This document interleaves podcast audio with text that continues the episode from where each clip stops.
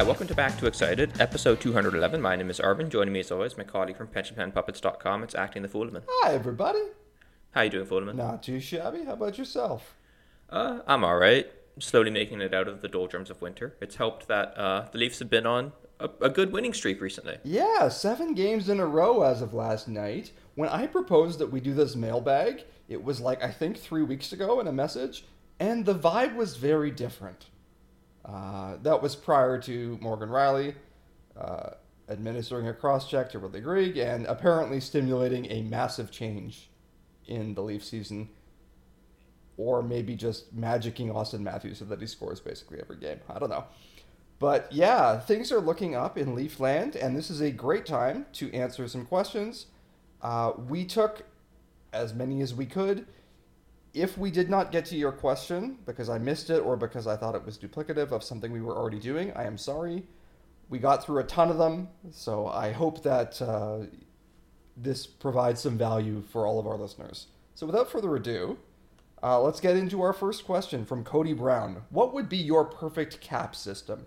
Luxury tax, no cap, larger cap, Uh, so my answer, which I think is somewhat unpopular among Leafs fans, is that I'm basically okay with like a hard cap. Yeah. Um, it's obviously not super advantageous to the Leafs. You know, obviously if there's like a luxury tax or something, the Leafs would spend a lot of money and probably be more successful.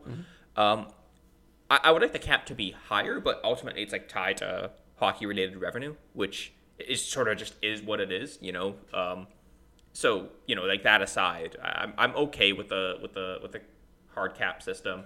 I, I think the reality is a lot of places that the NHL operates in wouldn't be viable if uh, you know another team could spend two x of what they would. Mm-hmm.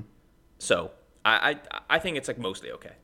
In a surprising twist, I am in favor of a system that would benefit the Toronto Maple Leafs.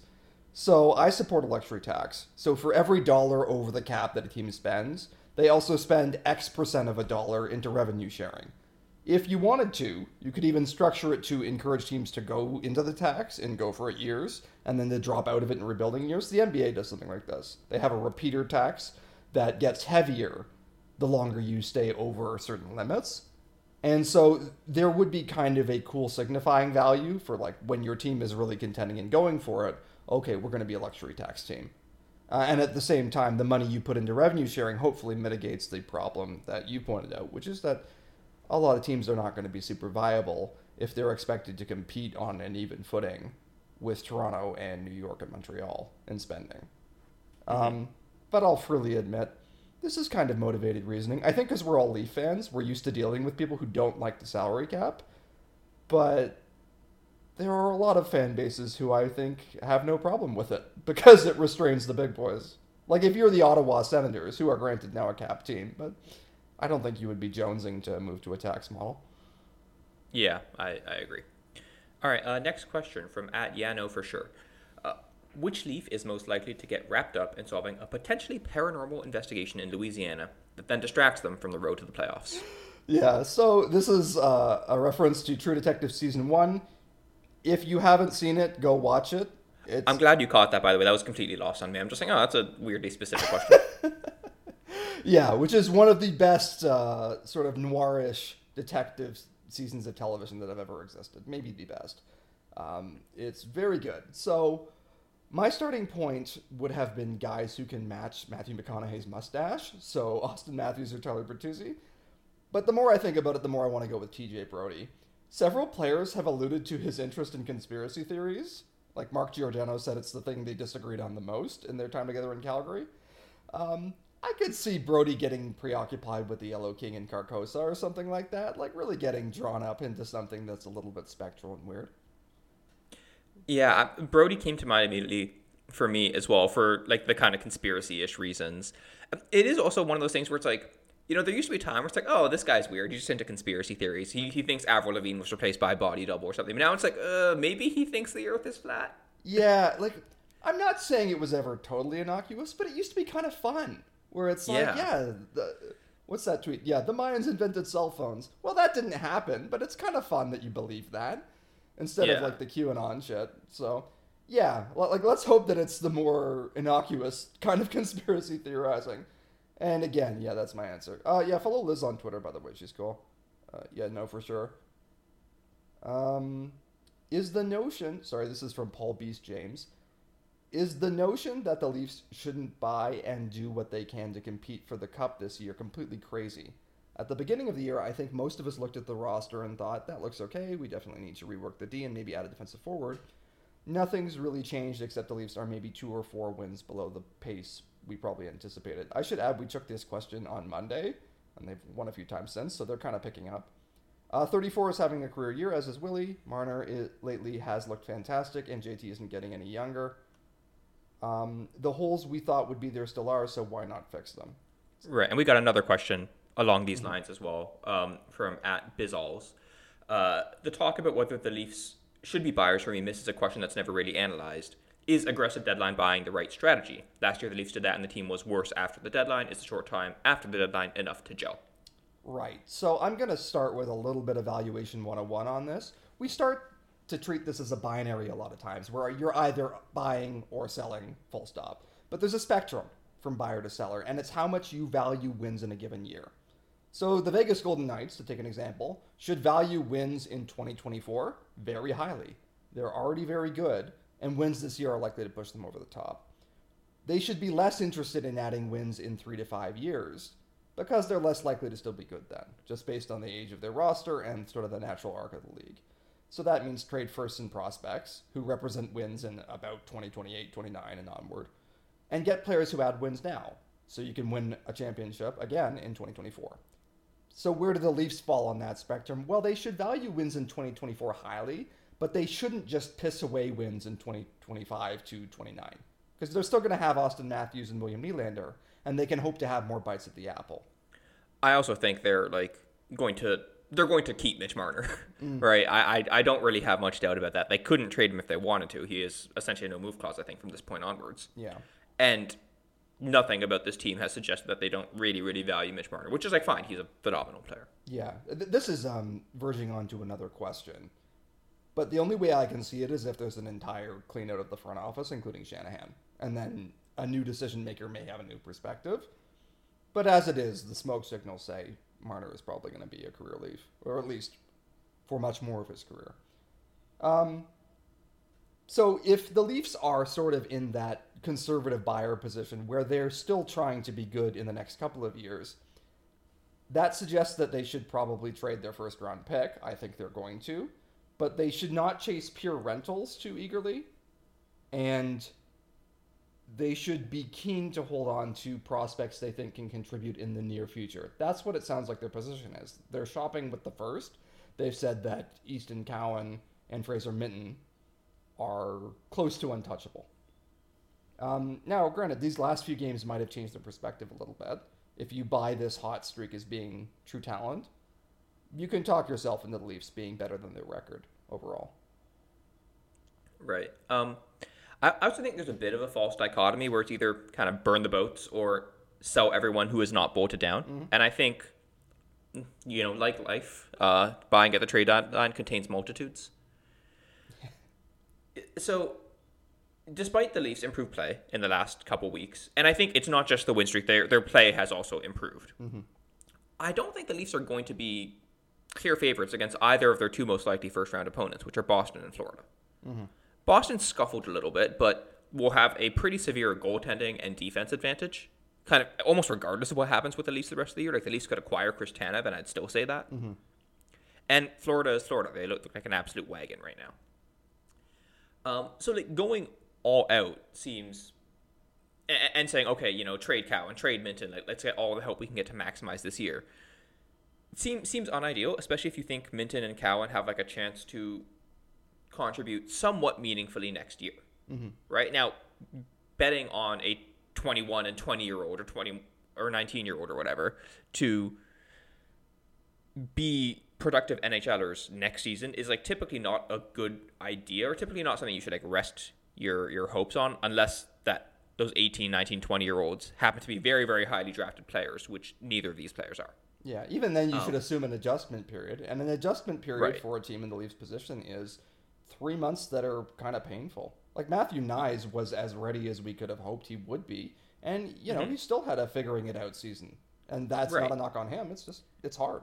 well, and, and e- even as kind of pro ready as Matthew Knies, it's like at this point he's still just a guy at the NHL level, Yes. which is fine. Like being just a guy at age 21 is is a really good sign. Yeah, and he Right, has but- flashes where I'm over the moon about him. But yeah, the consistent performance is not actual first line left wing in the NHL. And again, Mm-hmm. that's how it goes. So yeah, I mean, I don't think you're crazy for wanting to put the Leafs at different points on the spectrum. You can argue how close you think they really are. Um, there's even an argument to say, look, Matthews is playing one of the best seasons that have ever happened in the history of the Toronto Maple Leafs franchise.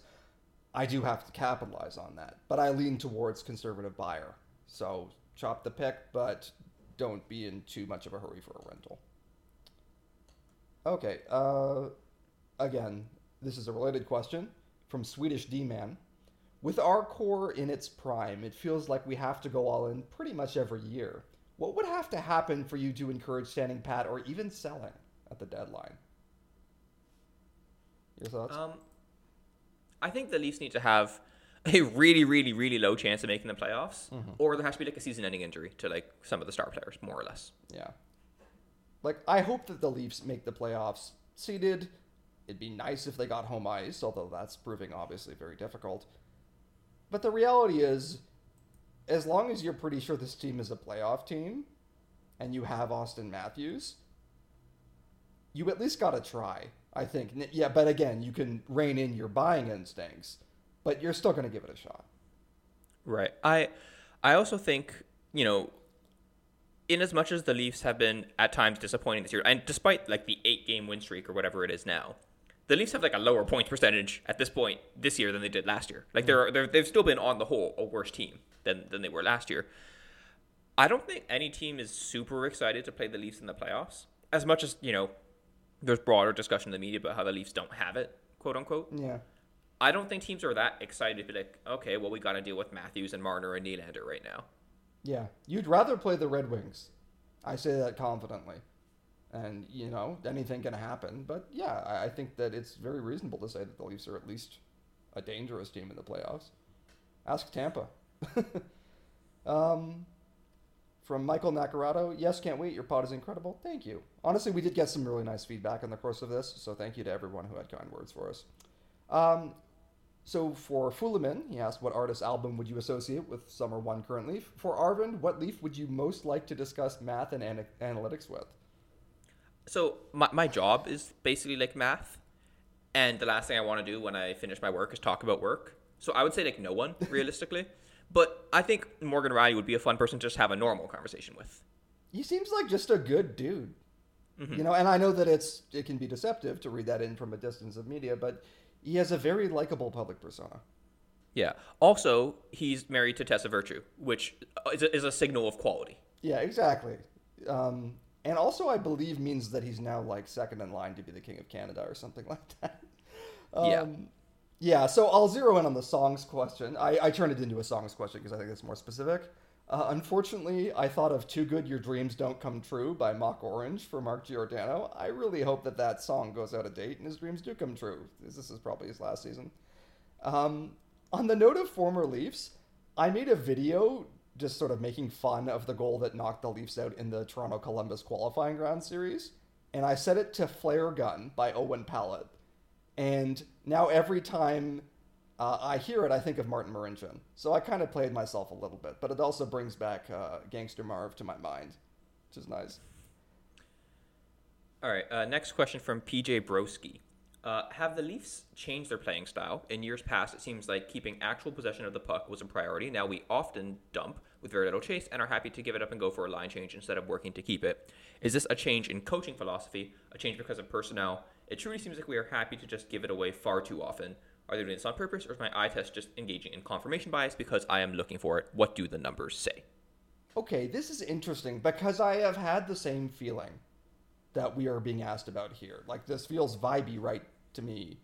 Um, but yeah, we look at numbers to try and verify it. Uh, NHL Edge, which is a new cluster of stats that the league has trotted out this year, um, according to it, the Leafs spent 41.5% of their minutes at even strength in the offensive zone last year, and this year they spend 41.4% of their time there. That's no difference at all. So they're almost exactly the same in terms of offensive zone time. Now, depending on who you ask, um, there has been a drop in expected goals for, like the the actual quality of chances that they are generating. It's not a given, and there are also some metrics, like natural stat tricks XG, suggests that there's been a league wide drop in XG to some extent because the Leafs have gone down but have basically not changed in ranking. Um, Matthews individually still generating a ton off the forecheck in the cycle, as per Corey Sznajder, so that hasn't changed. I don't have a specific answer here where I can say, yeah, they just gave away possession. But I do feel like they're they've been in some very stressful games. Um, they've been not as good as we've hoped, and so every time they do give away possession in that way, it feels more painful. I do also think that, especially players like Kerfoot, who say what you will about him, was kind of handy at keeping the cycle going from a mid-level player. I think there may be a little bit less less of that but it's hard to prove the change that my eyes tell me I see. Yeah. I, so a couple quick notes here. One, I really associate the, you know, get to the neutral zone, then pull back instead of dumping it in thing with Pierre Engvall in particular. He did that a lot, mm-hmm. right? And and he was like a useful transition player and, and you know a good possession player for this reason. So I think losing him actually probably does hurt a little bit here. Um, but I also recall reading a Justin Bourne article from earlier in the season, which essentially said the same thing that these NHL Edge stats find that, you know, the Leafs are spending roughly the same amount of time in the offensive zone, but we're going one and done a lot more. Mm. And part of that, he theorized, was due to um, forcing passes into the middle when they weren't there. And he, he uh, pinpointed Max Domi as someone who like kind of takes really high risk passes, which can sometimes work because Domi's a very good passer. Um, but we're turning the puck over at times. Now Domi has like since course corrected and his play has been better since then. But this was this was like from from quite early in the season. But th- that seems like a pattern that sort of made sense to me. It felt like the Leafs' um, offensive zone puck recoveries in the first part of the season were not there to the same extent. So they spent like a similar amount of time in the offensive zone, but didn't get as many shots away. Mm. And that was like the the crux of why their their stats have gone down. Now, since then, it's worth noting, um, per evolving hockey, there has not been that much change in year to year expected goals differential or expected goals uh, for um, from last year to this year. Last year was like 2.69. This year it's 2.65. So that's relatively constant. That's league wide.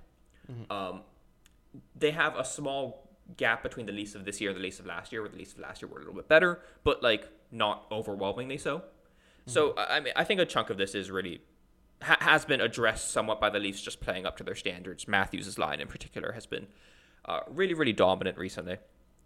And I think kind of the I mean, for, for one, I think not playing John Klingberg after the first four weeks of the season probably helped a fair bit. Yeah, I hate to bag on the guy, but like it, it is actually relevant in everything we're talking about. He was like sub NHL level at in his current state, and his performance really did take a big toll. I would also note, um, sort of the other the other of Brad Treliving's offseason signing whipping boys is Ryan Reaves.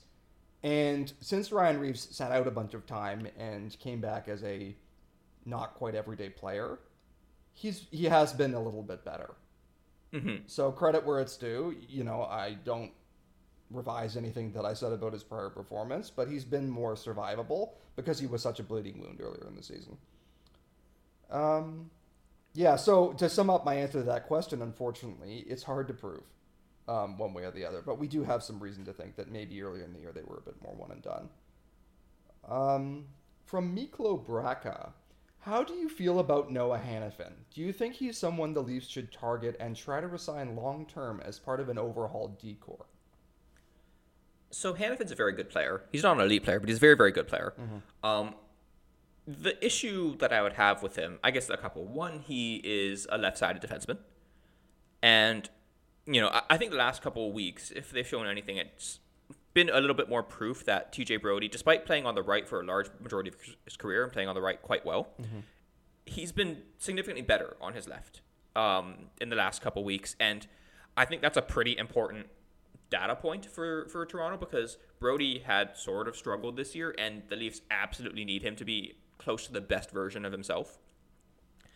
Um, Hanifin is a left shot, so you know, this immediately sort of leads to if well, if you acquire him and you want to keep Brodie on the left and Rielly plays the left and McCabe also mostly plays the left, well, you know, four into three doesn't go. So some someone's got to Yeah. flip. It'll it'd probably be Brodie in that situation, and that has like some possible unintended consequences. of maybe his play won't be quite as good as what we've seen in the last couple of weeks. So that's one thing. Um, the bigger thing with Hanifin is that he is three months away from getting fairly paid as a UFA, and it's unclear whether he wants to stay in Toronto. He will be very, very expensive because he's a very good player. As a rental, I am not thrilled. You know, see the earlier discussion we had about giving up lots of assets for rentals for this season only. And it's unclear to me whether he would want to sign an extension in Toronto. Like I, I- don't know whether he will or won't. It's just we, we don't know that, and it would also I think be kind of hard to fit cap wise, right? Like he's gonna command a fair bit of money. He, you know, maybe you can say Rielly sets a ceiling on him, but that might mean he doesn't want to come. Yeah, I, I mean, eh, eh, back of the envelope because I don't know how much he's going to get, and I I will explain why I don't think this is going to happen.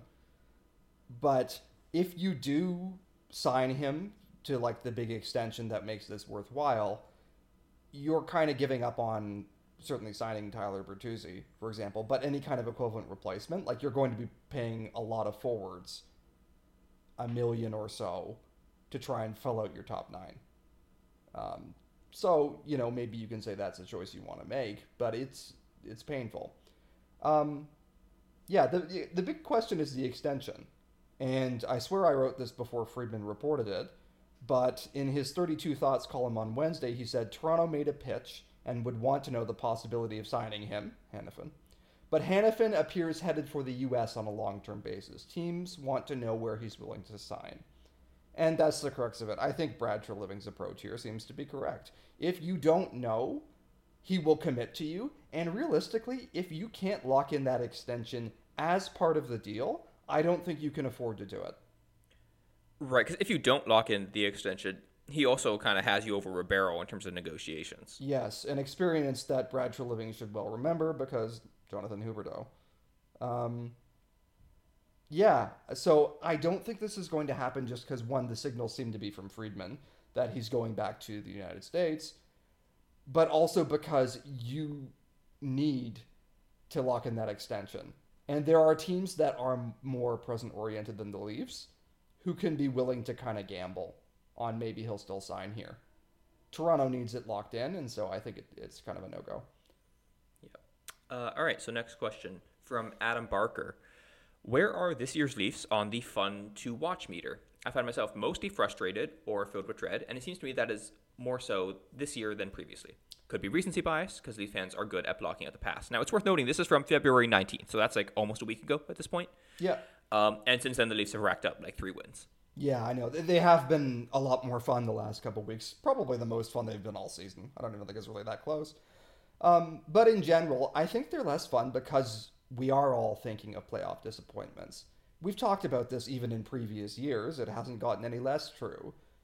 All the Leafs can do in the regular season, really, is either meet expectations or disappoint us.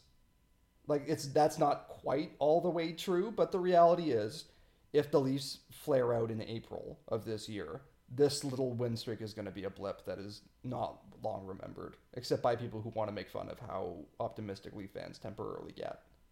Um, so I think yeah, it is in the back of our mind that okay, do it in the playoffs.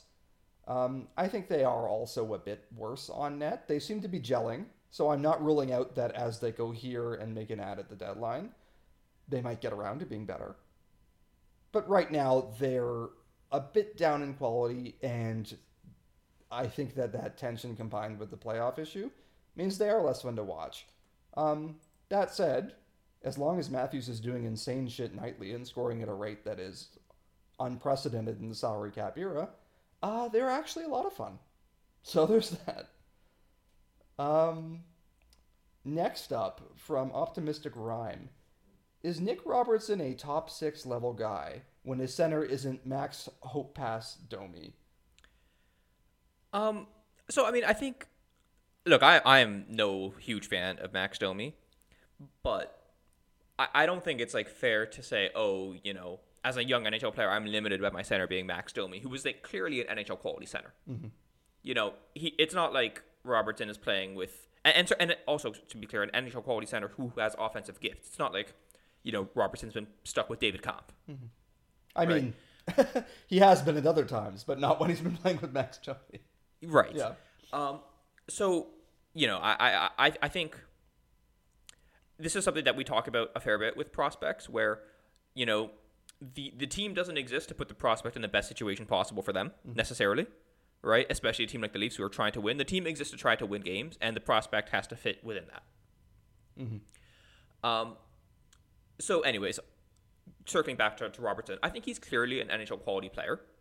His point rates this year have been good. He's played, you know, he's been. I think he's been in and out of the lineup at times, but for the most part, he's been a regular player on a pretty good NHL team.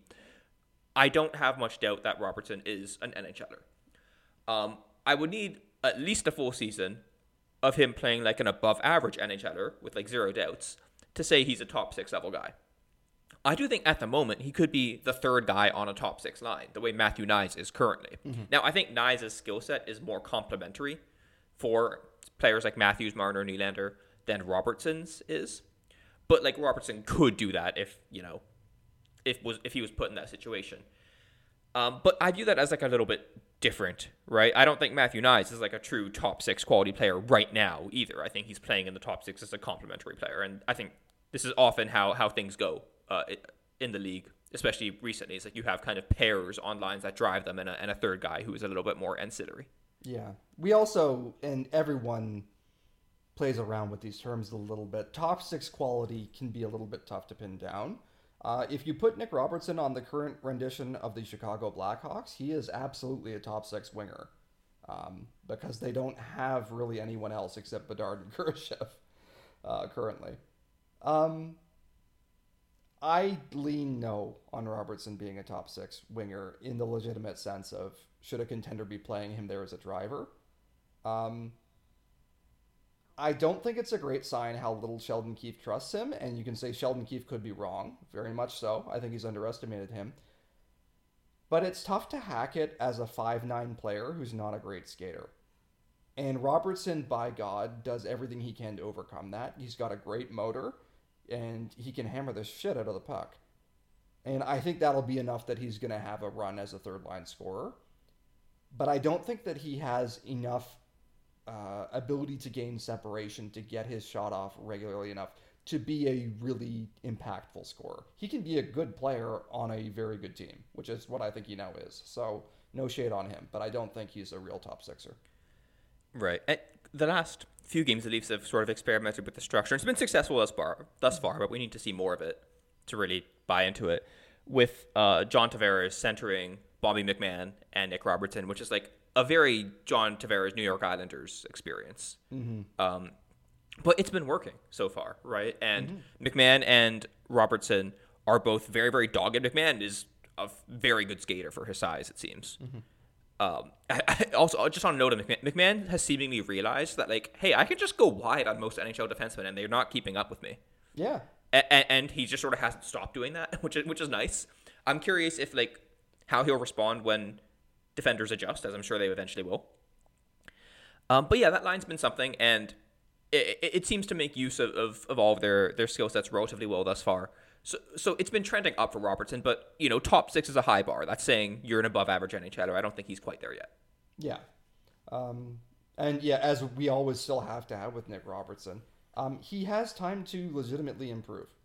You know, like this is still, even after all we've been talking about him, a guy who's 22 years old. Um, next question from Brandon Champ Is Liljegren good? He has great stats, but some say he's sheltered. But he has better stats than most sheltered defenders in the league, and when he plays up the lineup, he looks pretty good and seems to have offensive upside. Keefe doesn't trust, but is he just too conservative? Um, I mean, I think over.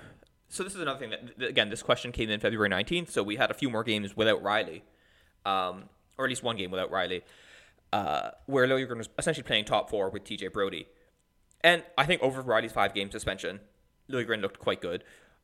I think over the years, just generally speaking, we've seen like a lot of false dawns in our quest to have a homegrown top four defenseman, and I tend to think Liljegren is is pretty good, but I've softened on my assessment of defenders enough to enough that I basically just cede a lot of respect to coaches now. Um, I think the stats overall view Liljegren as an average number four guy, and I think that's fair. Like he, he's not like crazy sheltered or anything. The, the Leafs aren't doing anything you know ridiculous when it comes to uh, his usage, but they clearly don't fully trust him against elite players unless kind of forced by injury, and that is like a pretty useful data point, I think.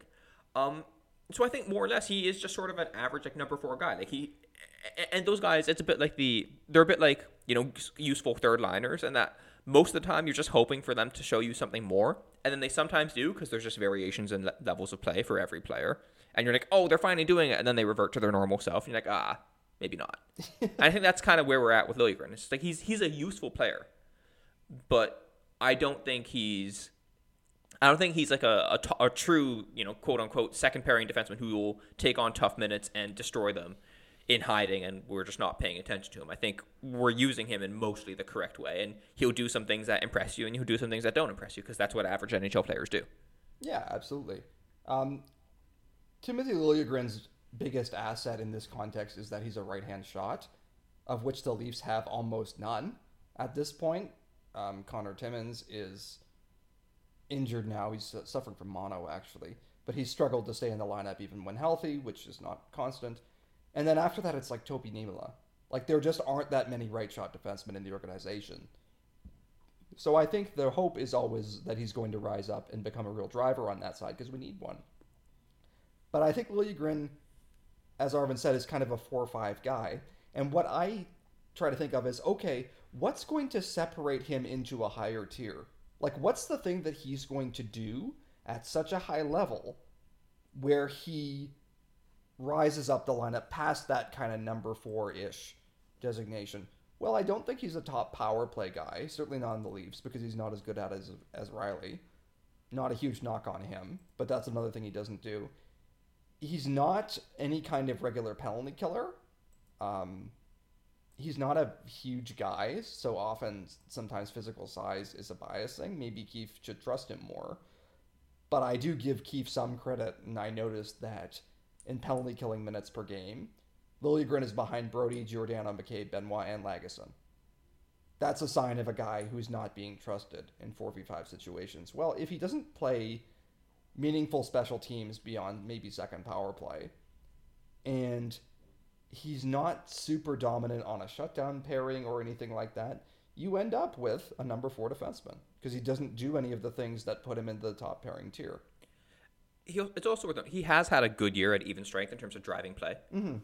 right? And and I think I think that that is very good. I think we're, we're seeing you know some some really good signs from him. But again, like it, it's you have to be kind of. I, I've done this too often where I've been like, oh, this guy's had a few good weeks as a top four ish player. Like we should be more gung ho about it. And I think I've just become a bit more conservative about that as as I've watched more and more hockey and seen a lot of players who I thought that about not do as well as I had expected. Yeah. Uh, on the upside, I think the Leafs kind of need to keep him. So yeah, you will probably have more opportunities to see if this changes. Um, from Nick Chapman, always appreciate the amount of effort you both put into the podcast. Thank you. Uh, easily one of my favorite podcasts. I'm sorry, I'm not trying to just read the praise. Uh, I just was reading the question. It's very nice of Nick to say. Uh, should we expect Jacob Markstrom next year, given Treliving's desire to mostly have a true number one goalie, or am I just making that up in my head? Um, yeah, I I don't think the Leafs are going to be acquiring any expensive goalie without some other pretty major changes. And Markstrom's like 34, will be 35 for the upcoming, or sorry, for the playoffs next season. Mm-hmm. You know, that's I, I just don't think the Leafs are the Mark Markstrom suitor. I feel like the, I mean, I'm sure this is I, this has been discussed probably to, to death, but the Devils seem like the natural fit for someone like Markstrom, or it's like a good team that clearly lacks a goalie. But yeah. even them, I think like acquiring a 34 year old goalie is just a little bit risky generally. Yeah. Apparently, there was a trade discussed that got very close with the Devils. That was the scuttlebutt. Um, to the point where Markstrom himself thought that maybe one was coming. He has veto power over it.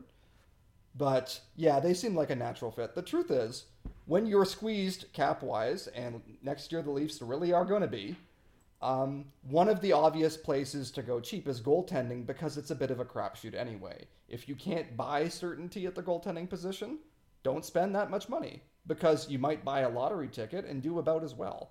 And so I think the Leafs will do what they did this year, which is try to run a platoon. You know, this year it was Ilya Samsonov, uh, semi rookie Joe Woll, and reclamation third goalie Martin Jones. That's a sign of like we're just going to put a few options out there and do it again. I would guess next year it's a similar platoon situation. So yeah, it just because Markstrom is so expensive and is of a certain age, I don't think the Leafs can afford that big ticket, as Arvind said. Um, also, if you're yeah. Calgary, like surely you should be trying to trade him this year, right, and not waiting to the offseason. I feel like if you're if I'm a team who wants to make a goalie upgrade, goalies are kind of random generally. Mm-hmm. But I believe Markstrom is good and he has a good track record. So like if I'm acquiring a goalie, I kind of want to give them as many bites at the apple as possible to like make good on my decision to like acquire them. So. I, I definitely really value having two playoff runs with Jacob Markstrom as opposed to one. Yeah. Um, I think in general teams should probably sell everyone on that kind of one plus one model. Also, I should add um, you'd actually get three playoff runs presumably out of Markstrom instead of two. But uh, oh yeah, his contract goes to 26 or whatever. That's right. Yeah. So yeah, I mean, I would definitely be chopping him pretty hard. The truth is, Calgary's in a bad position that we talked about in our offseason pod actually, where they're kind of locked into trying based on some of their big ticket contracts, but they also should really sell, and they seem like they kind of know it. So we'll see. Um, we've got a bunch of questions from Mitz Marner. Who are your ideal D targets at the deadline? How much would you be willing to give up for Tanev and or Hanifin with and without extensions? What do we do with Domi? He looks better with more opportunity, but he's also so weak defensively. And then he talked about different permutations for how we can use Domi. Yeah. Okay. So we we had a kind of a long podcast or long podcast segment about the uh, defensive options. We didn't mention Hanifin. I think mostly because uh, he's just going to be too expensive. Um, yeah. And also, like, I, just want to emphasize the strong rumor is he's going to America. Yeah.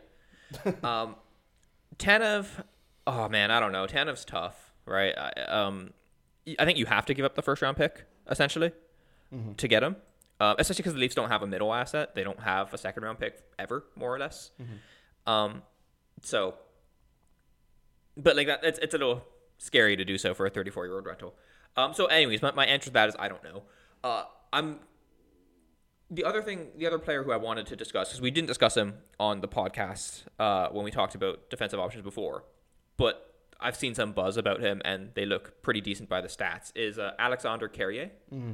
He's a 27 year old right defenseman. He's a, he'll be a UFA after this year, making $2.5 million, and he currently plays for Nashville. Now, listeners, I will not bullshit you. I cannot pick out Alexander Carrier out of a police lineup. Mm-hmm. Right? Like, I don't know what this man looks like. Um, but his numbers look reasonable, and some people who I whose opinions I respect seem to think he's pretty decent. So, you know, and also, you know, more to the point, he has appeared to play a legit top four role on a not terrible team in Nashville. So there might be something there. Um, just want to bring that up as a possible option that we didn't really discuss in detail before. As for Domi, I, I sort of made my peace with it. Um, this isn't the roster construction I like, but his point production has genu- genuinely been quite solid. And in smaller minutes further up in the lineup, he has not been bad at all. And, oh, you know, I, I, we alluded to this before, but the Leafs recently have gone to this sort of interesting structure where it's sort of unclear what the second and third line are exactly, where um, Domi is playing center to Nylander and Bertuzzi. And I definitely think this helps Nylander, or sorry, helps um, Domi's skill set, right? Mm-hmm. Like, he, he, you kind of want to play him with the best goal scorers you can. He's obviously not a good fit to play with Auston Matthews because he's just not good enough. Well, Nylander's the least next best goal scorer. Mm-hmm. So, you know, why not pair the passer and, you know, the complete offensive player? And Bertuzzi's um, goal numbers have improved a little bit too. He's always been getting chances, but he's finally cashing in on them. Granted, a few of those are on the power play. Um, but yeah, I, I think this problem, so to speak, has sort of confused Keefe for a lot of the year as well. Mm-hmm. And the setup that he's hated the least is not the setup that we currently have, but was the one where Domi was at third line center with some offensive talent around him in Robertson and McMann. Um, now, the Leafs' success with kind of with Domi playing with Bertuzzi, Nylander, and then Tavares kind of carrying the the Robertson McMann pairing, maybe throws a wrench into that. It's unclear what's going to happen when the Leafs inevitably lose a couple games in this configuration. Whether Keefe will just go back to you know, let, let's let's stick to what we what we know. Let's do Tavares, Nylander. Let's go Domi, McMann, Robertson.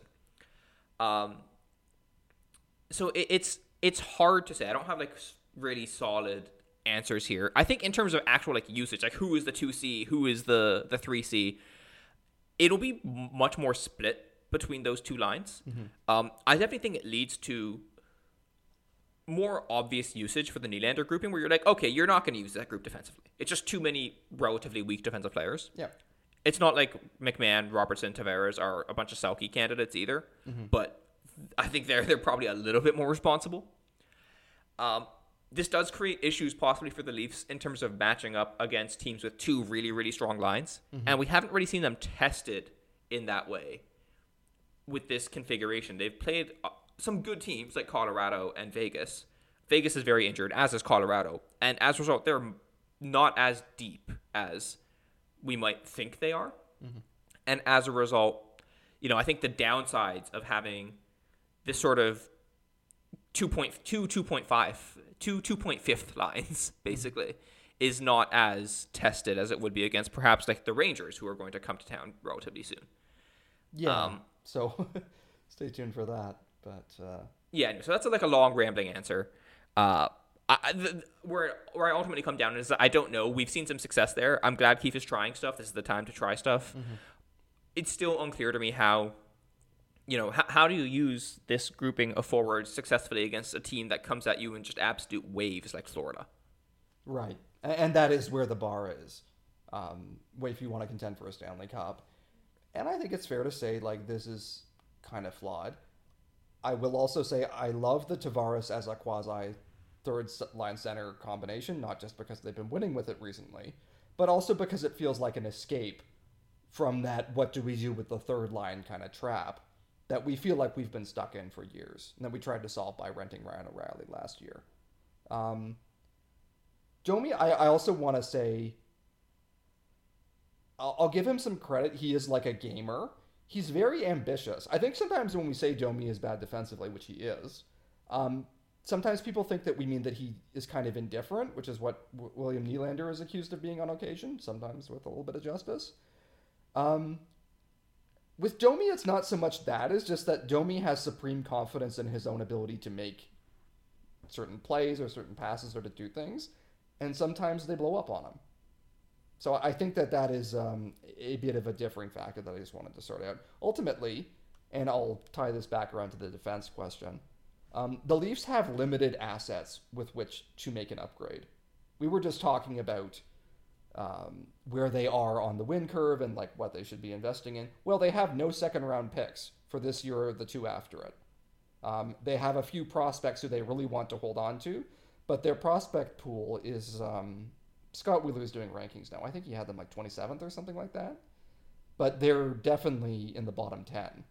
So there's not a lot of assets to make an upgrade if you are going to still pursue upgrades, you've got to prioritize what is your biggest need. I think that's very clearly right defenseman to Morgan Rielly. And so yeah, that it's, means it's you like, make your sorry, you make your peace with Domi and Tavares being the middle six platoon. I think the big objective for the Leafs this deadline should be get Morgan Rielly like a real partner. Mm-hmm. Right, I'm, I'm okay if you get Rielly a real partner, and like to put Tanev in there just as he, he, he would be he'd be I think the best option for a partner to Rielly, setting aside the price and the rental side of it. Mm-hmm. Uh, you know that leaves you with a defense core of something like Rielly Tanev, Liljegren Brodie, McCabe, Benoit, and I think that's pretty good. I think it's not you know that this isn't Team Canada in 2010. Mm-hmm. But that was never on the cards. I think you have a bunch of pretty good defensemen there, and that that's I think the best the Leafs can do under the circumstances. Yeah, I, I would agree with that. Uh, uh, with regard to Tanev, it's a little bit messy. Um, he is a really appealing fit for Rielly. He has been for, like, I want to say seven years. This is not the first time we've talked about Chris Tanev as a potential Rielly partner because he seems so natural. He's 34. He plays like an absolute warrior, and it's really admirable. He gets hurt a lot. And it is really easy to see the Leafs paying a rental price for him, signing him to an extension that becomes regrettable within six months. And I'm not saying that means you don't pursue him. I'm just saying it's a buyer beware situation. I'd still probably do it if it came down to a second and a B prospect, so not one of the major players. But we don't have a second. We don't have a second, exactly. And Calgary has said if you want him, it's going to cost you a first. Given that that's basically our bullet, I'm not sure I want to do it because you do it and then you sign this extension that I'm pretty dicey on. Um, again, there aren't a lot of great other options. We will talk about one later, uh, so I'll just tease that a little bit now. But by and large, yeah, it's a thin right defense market, so maybe you just do it because he's the best option. But yeah, I, Right. I probably shy away. The other thing is that Cap, like Calgary has access to cap friendly as well. Yes, And they- yeah, weird. It's annoying, they, but they do. um, so they can see that Leafs don't have any second round picks. So they can be like, all right, for, you're first or nothing. You're not talking us down to a third, right? Like that's that's clearly ridiculous. So it's the first or nothing. Like pay up. Yeah, and they know that right defensemen are almost always in demand. They're certainly in demand this year. And Tanev is at the top of the market. So they can afford to engineer a bidding war. And so right now, their stance seems to be someone is going to give us a first for Chris Tanev. I think someone probably will. So we'll see. And uh, Calgary also has the. Um, I don't know if it's exactly leverage because I think it'd be kind of a little bit silly for them, but they're not like super far out of the playoffs either. No. And, and that's, um, even if you can say it's kind of stupid, it's useful as a bargaining stance to say, like, maybe we believe in ourselves. Right. Maybe we'll It- it- them. Well, it's a, it's like if you're the Leafs and Calgary says you can say, okay, that's a stupid decision for you guys. You're you're three points out of the playoffs, but you have two teams to to, to leap over in order to get there. But Calgary can be like, I, I- we don't give a shit. That's our problem, right? Like you, that, that still means you don't get Chris Tanev. You don't get what you want. It's a bit like cutting off your nose to spite your face, but that doesn't help Toronto. So, Yeah. anyways, yeah. Yeah. The uh, one last note obviously, there's the pre existing relationship with Calgary and Brad Treliving. I have no idea how that factors in. There hasn't been an assumption that he left on bad terms with anyone except Daryl Sutter, who is now gone. But I don't know if that factors in at all. Also, I feel like the median person leaves on bad terms with Daryl Sutter. Yeah. Not too many people have nice things to say about him after, except that he's a winner, um, which he used to be, but no longer is, apparently. Um, this next question is from Mickey the Ghost, or Mikey the Ghost. Uh, in a hypothetical situation where all power is lost and chaos ensues, what survival skill do you think each of you bring to an apocalypse? Nothing. Like like genuinely, I'm not, I'm not even trying to be like glib. I I'm good at a very specific set of tasks, which really rely on internet connections and computers, and like lots of other things that would all be gone in like an apocalyptic situation. Mm-hmm. Yeah, look, I'm a words guy. If words become not all that valuable, I become not all that valuable. I will say, I've been on a self improvement kick lately, and because I have a podcast, I get to brag about it now. I'm trying to learn how basic household items work, like faucets and shit, because I don't know any of that stuff.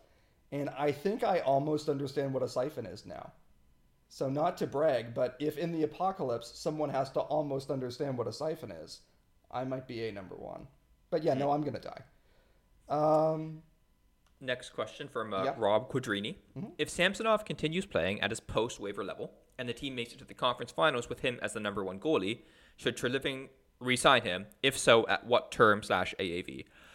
So this conditional is like doing a lot of work here. yes, that because that means major spike in his value, um, over what it currently is. Now Samsonov, uh, has stabilized the last few weeks. It looks like giving him a week off to kind of recalibrate did really do him wonders. I have also heard people say about Samsonov, whose name I, like all names, am inconsistently pronouncing. Uh, they say that he's a very good tracking goalie, like very engaged, very agile. A little more dubious positionally, maybe. And when he's not clicking, he doesn't have the hugest foundation to fall back on. Now, maybe that's just kind of whistling because goaltending is always 50% voodoo. But I have heard that as an explanation for why his performance seems to fluctuate so much. What does that mean for how much do you pay him? Well, I don't think that you believe that Sammy is a gold plated number one goalie. And even after this wonderful run, I don't think that Treliving would believe that either. if he came back at like two years in the low fours, I'd probably do it, which is still spicy for the Leafs in their current cap constraints. But you know, you can have him as hopefully the one A type. Um, I don't think you can fall for any single goalie run because again, you're shopping for certainty that probably isn't there. Okay, this Yep, one is for um, Matthews fan. Do you guys believe a major change will ever take place with this team? Uh, in brackets, Shanahan gone, core player traded. If they lose in the first round, or are we just biding our time until the Marner extension comes in and it's ride or die with Shanahan in this group? So I think Shanahan doesn't have like infinite job security. Um, he has a reasonable chance of getting fired in the next couple years. I think. Just you know, he's been here for a decade. There, There's a shelf life on these sorts of things, just generally speaking. In terms of trading one of the core, they all have no move clauses, right? So I, I mean, maybe you can trade them, but if they don't want to be traded, they don't have to be. I, I think that okay, so you're, you're basically never going to trade Auston Matthews unless something really bizarre happens, right? Nylander, like just buying into what he says at this point, he's made the choice multiple times to sign long-term deals with Toronto. I think he just likes it here, Yep. right? I don't think he's going to be super willing to move. I don't think like the media is going to make his life miserable if they haven't already. like what what, more are He they going to do to to him? be immune. So right? yeah. Yeah. He, he's just here to play hockey and then like you know hang out with his dogs. Yeah. That that's I think that's all that he cares about. So Toronto's fine for him. Marner again has a no move clause. I am really skeptical that the Toronto boy who has whose favorite player growing up was like Matt Sundin, and you know clearly is a huge Leafs fan, is going to be super jazzed to be like, yeah, fuck it, trade me to Columbus. I don't give a shit. He Side note, this is a- entertained an offer sheet from them. If you I that's know. This is why that was fucking stupid, and the Leafs should have called his bluff. they should have. Um. Anyways, so eh, all this to say, Shanahan does not have infinite job security. I think he could be fired pretty easily. Honestly, and, and like if the Leafs lose in the first round, maybe they do. But even if a new person comes in and wants to trade some or all of the core four, it is very hard to.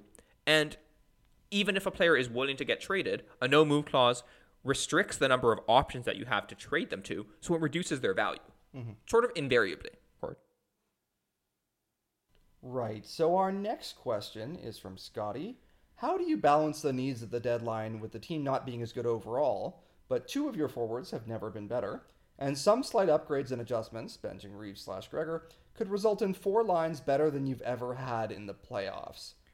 So we'll, we'll touch on that last sentence, which I think is a little bit arguable. But I do think the overall point here uh, is that the Leafs' fourth line is like eminently upgradable, and you can possibly get some pretty big gains from that. The Leafs for this may have changed. I haven't looked at this in, in a couple last couple weeks, but for a large chunk of the year, the Leafs with Tavares and Matthews on were basically the same as last year, but we're just getting murdered in all of the non-Tavares, non-Matthews minutes.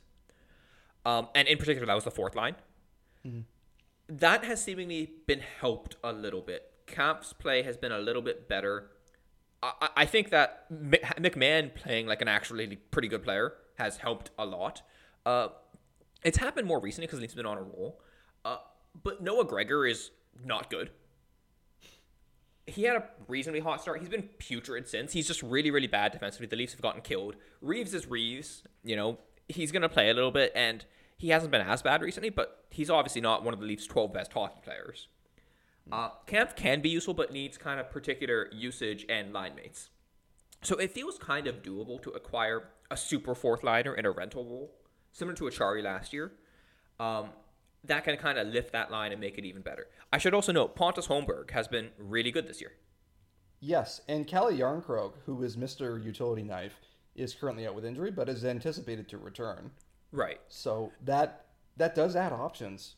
well, and, and if, if you yeah. put Järnkrok on the fourth line right now, like that's a pretty useful fourth line, I think. Right? Yeah, If Hol- Holmberg, Kampf, and uh, Järnkrok is actually like pretty cool to me. I would love to see that. Yes. Um, one other person I know, just as a possible external option, is uh, Garnet Hathaway, who, who's kind of satisfies probably a lot of the things that people would want. He's a pretty good player, but he's also like tough and fights and is like rugged and whatnot. He's a big guy. He's in Philly right now, I believe. Um, so yeah, he, he would be someone worth uh, worth considering. He makes two and a half million this year and next, so that's like a little bit spicy for a fourth liner. But we're already paying David Kampf that much money. Yeah. Um. So yeah, I, like I think you can certainly configure these forwards. As I've said, I've been encouraged by what's happened this past week. Um, I would also note that a lot of teams kind of vanish their fourth line in the playoffs or severely limit their play. Not guaranteed, and it's an advantage if you have a fourth line that you're cool with playing in, in heavy playoff minutes. But if Keefe doesn't feel that he has that, they're going to end up playing like seven minutes a night, which is kind of what happens in the playoffs. Um, okay. Uh, all right, next question from Thomas. Uh, what do you think the chances are for this team to win a cup in the next five years under Matthews' contract? If we don't go on a deep run this year, which of Shanny, Keefe, Marner do you think will be around the team for the 24-25 season? So, I mean, actually, I think Arvind did a little bit betray our sacred bond as podcasters here by somehow having it end up that I had to do the math question. I mean, it wasn't really his fault because I tried to do it first, but I tried to do a series of probabilities and I said, okay, if the Leafs are 5% to win the cup in each of the next uh, five seasons, and 5% is what the Athletic has them at now, they're about 22% to win it, at least once in that span. And I'm going to knock them down to 20% because they're the Leafs and it's a nice round number.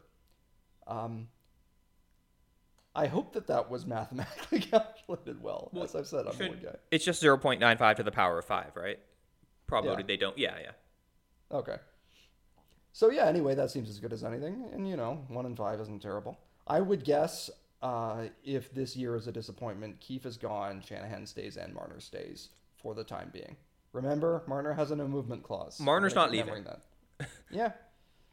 Um. Like like I I feel with very high confidence we can say Marner is he's going to sign a contract somewhere between Nylander and, and Matthews. And it's going to be like a relatively long term deal. It's going to have again like all the bells and whistles, you know, signing bonuses, no no move clause, all that stuff. I, I don't think he's leaving. Yeah. No, he's he's gonna get like 11-7 or something. Uh, next up from friend of the podcast, totally offside. If you got one do-over from this past offseason, who was the player you most wish the Leafs had signed, and who was the player you most wish they'd passed on? Um, so the first thing that came to mind to me was Ryan O'Reilly's current contract, but that feels like cheating because we, we said at the time, oh, we would sign this deal, um, but it seems quite clear that he didn't want to play here. He preferred to play in Nashville, um, so that feels like a little unfair. Uh, my next thought was Evan Rodrigues. He signed a four-year, three million dollar deal in Florida and has more than lived up to it thus far. Um, this would also have the bonus of weakening Florida.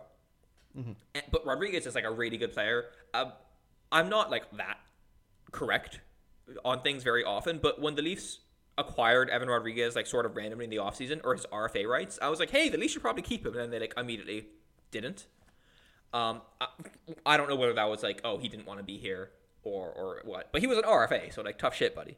Um, anyways, so I- I think that that's my answer for who I wish the Leafs had been able to sign. Yeah, again, like Domi has been fine. I, I think he's, he's improved recently. I would much rather have Evan Rodrigues um, than, than, than Max Domi. I think Rodrigues is just a better player. So as for who I wish we had not signed, I think Treliving basically limited the damage by only signing one-year deals, more or less. So the ones that haven't worked out to expectations, which is Klingberg most notably, also a little bit Tyler Bertuzzi, but Bertuzzi still has a lot more time to come good. Um, The damage is really just that the Leafs are not as good this year as they otherwise could have been if they had been better signings or have performed better this year. Um, so in light of that, I feel like the actual answer is is Reaves, acknowledging that the contract is not very damaging overall. But this is worth pointing out that like really Treliving, I think, had a pretty mediocre to bad offseason, but it was mediocre to bad in that it hurt the Leafs this year and not much beyond that. Yes. And the only thing I want to add is part of the reason he was able to basically get all these one year deals is because everyone expects a cap spike this summer, and one is coming. Um, so there were a lot of players who were anticipating re entering the market. Um, now you can still say it was like shrewd of him to bet on the side of short term deals, and that's fine. That gave him a safety net. I'm just not sure that's going to be there as much in future. His mistakes, if he repeats them, might be more permanent next time. Uh, I still wish they hadn't signed John Klingberg. You can say, well, he's now LTIR'd, but you still had to deal with him being basically unplayable for 14 games, which was not a lot of fun. And having your cap on, sorry, having your cap include him to start the year limits your ability to add a difference maker in the offseason for only money. Doing it in season now, you have to pay assets to do it, which kind of sucks. As we've said, the Leafs have limited assets. Rodrigues is a good answer, but for variety, I will say Carson Soucy, who signed for three years at 3.25 million with the Vancouver Canucks. He is a solid defensive defender who can play the right side, although tragically he is a left shot. Uh, if he worked with Rielly, that would go a long way for the defense. Even if he's better on his left, at least that gives us more options. Yep. Okay, from uh, Todd Derushi, what are your thoughts on living while loving and laughing at the Leafs? Okay, so very brief philosophy minute here. You have to accept that your sports fandom is silly. This is silly, the Leafs are absurd, it's all kind of ridiculous, and that doesn't mean that you don't care about what happens. It doesn't mean you don't get wildly into it. You just also at the same time kind of know this is ridiculous. Because, like, the Leafs have made me profoundly upset on more occasions than I can count. But at the same time, I'm like, okay, well, it's a bunch of guys wearing coordinated laundry, supposedly in service of my municipal area. And I want very badly for them to do stuff, but ultimately it's fine. So you live by loving and laughing at the Leafs. How's that for a sum up? Uh, this next one, also from Cody Brown. On the tinfoil hat scale, is the Department of Player Safety rigged against the Leafs? Um, I think Leafs fans can go too far with the conspiracy theories here. I don't think Department of Player Safety is, ha- you know, twirling their mustaches on top of like, you know, a, a cliffside resort where their evil lair resides, being like, "We must destroy the Maple Leafs." um, but I can absolutely buy that they are just not very good at their jobs generally, mm. and as a result, they are kind of easily swayed by public opinion and media outcry, and there tends to be more media outcry about Toronto because Toronto is one of the most loved and hated teams in the league. So I, I think they are kind of more sensitive or more attuned to what happens for Toronto and perhaps don't want to appear as if there is a bias towards uh, this team. And I think as a result, it leads to probably the overall kind of slightly disproportionate impacts. Um, when it comes to suspensions and things like that. I, I don't think it's like a, you know, it's a full on like okay we have to destroy this team. I think it's more just incompetence, right? There's like this quote, right? Never incom- never. Um, I'm butchering never attribute it. to malice. But yes. Attribute to incompetence. Yes, exactly. There you go. That, that that's why you're the uh, you're the you're the words guy. um, but yeah, I think it's pretty accurate here. Yeah, um, that is reasonable. And I had a choice when we got this question, which was do I want to put on my Homer hat and rant about the Rielly thing? Like, the truth is, it's now in the rearview mirror. He's back from suspension. The Leafs weathered his absence very well. And I could just let it go. But as much as I'm sort of this big, on the one hand, on the other hand, ambivalent nerd, deep down inside me, I do have a pure Homer Ontario boy in me and it kind of came out with the Rielly thing, and so now I'm going to rant for a minute. The Rielly play was obviously suspendable. You can't hit people in the face with a stick. That has to be uh, punished in some way by the Department of Player Safety. I get it. Um, I don't believe for one second that gets five games if it happens on a Tuesday night in Nashville. You will not convince me that that is the case. Um, there were a bunch of plays, uh, most prominently Alex Chiasson on Jimmy Vesey, where he was cross-checked after the, the end of a game. Chiasson got one game, and you can say that Rielly's move was more aggressive. Was it five times more aggressive? I don't think so. Um, and I know that Gary Bettman referenced that, and he said, well, it's more forceful. And I think Bettman was covering his ass. But I wanted to talk about what Greig was doing um, at the end.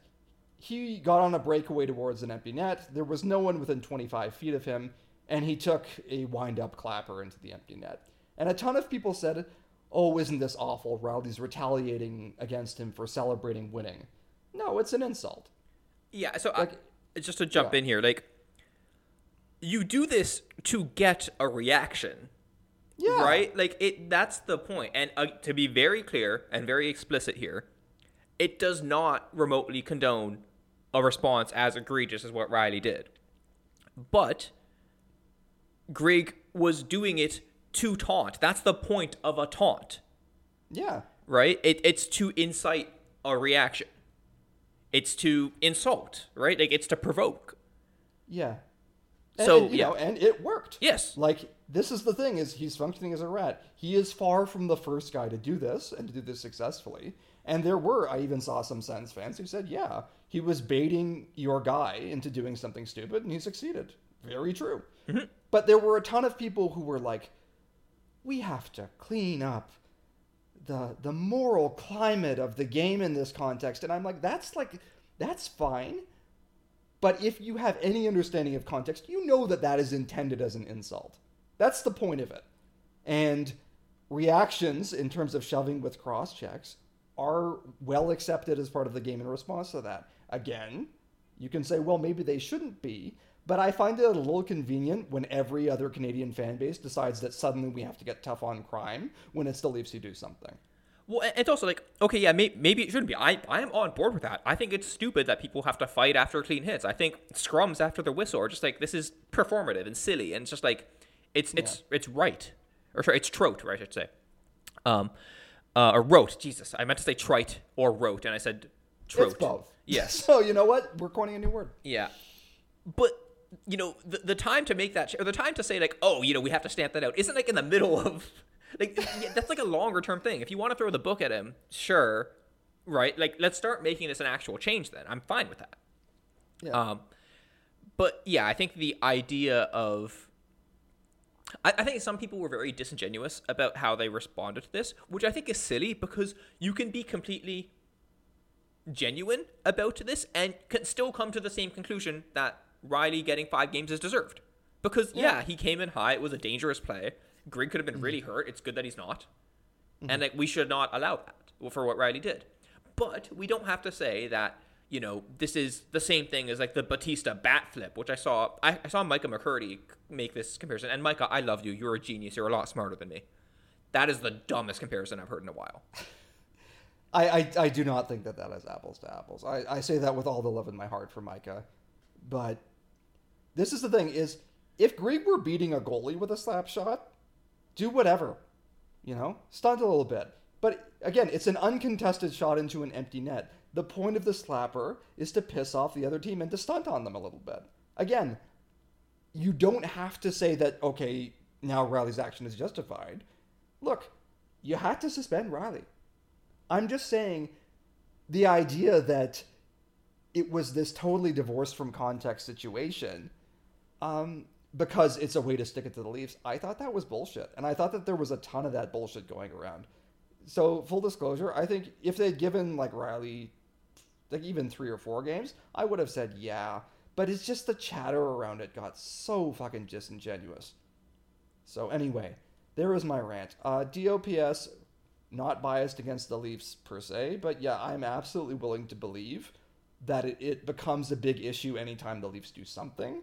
And once it's a big issue, it incentivizes player safety to sometimes make a statement. I think that is what happened here. So that's that's my homer hat. I've had a lot of people tell me that I'm crazy on that one, but I'm willing to go bleed blue.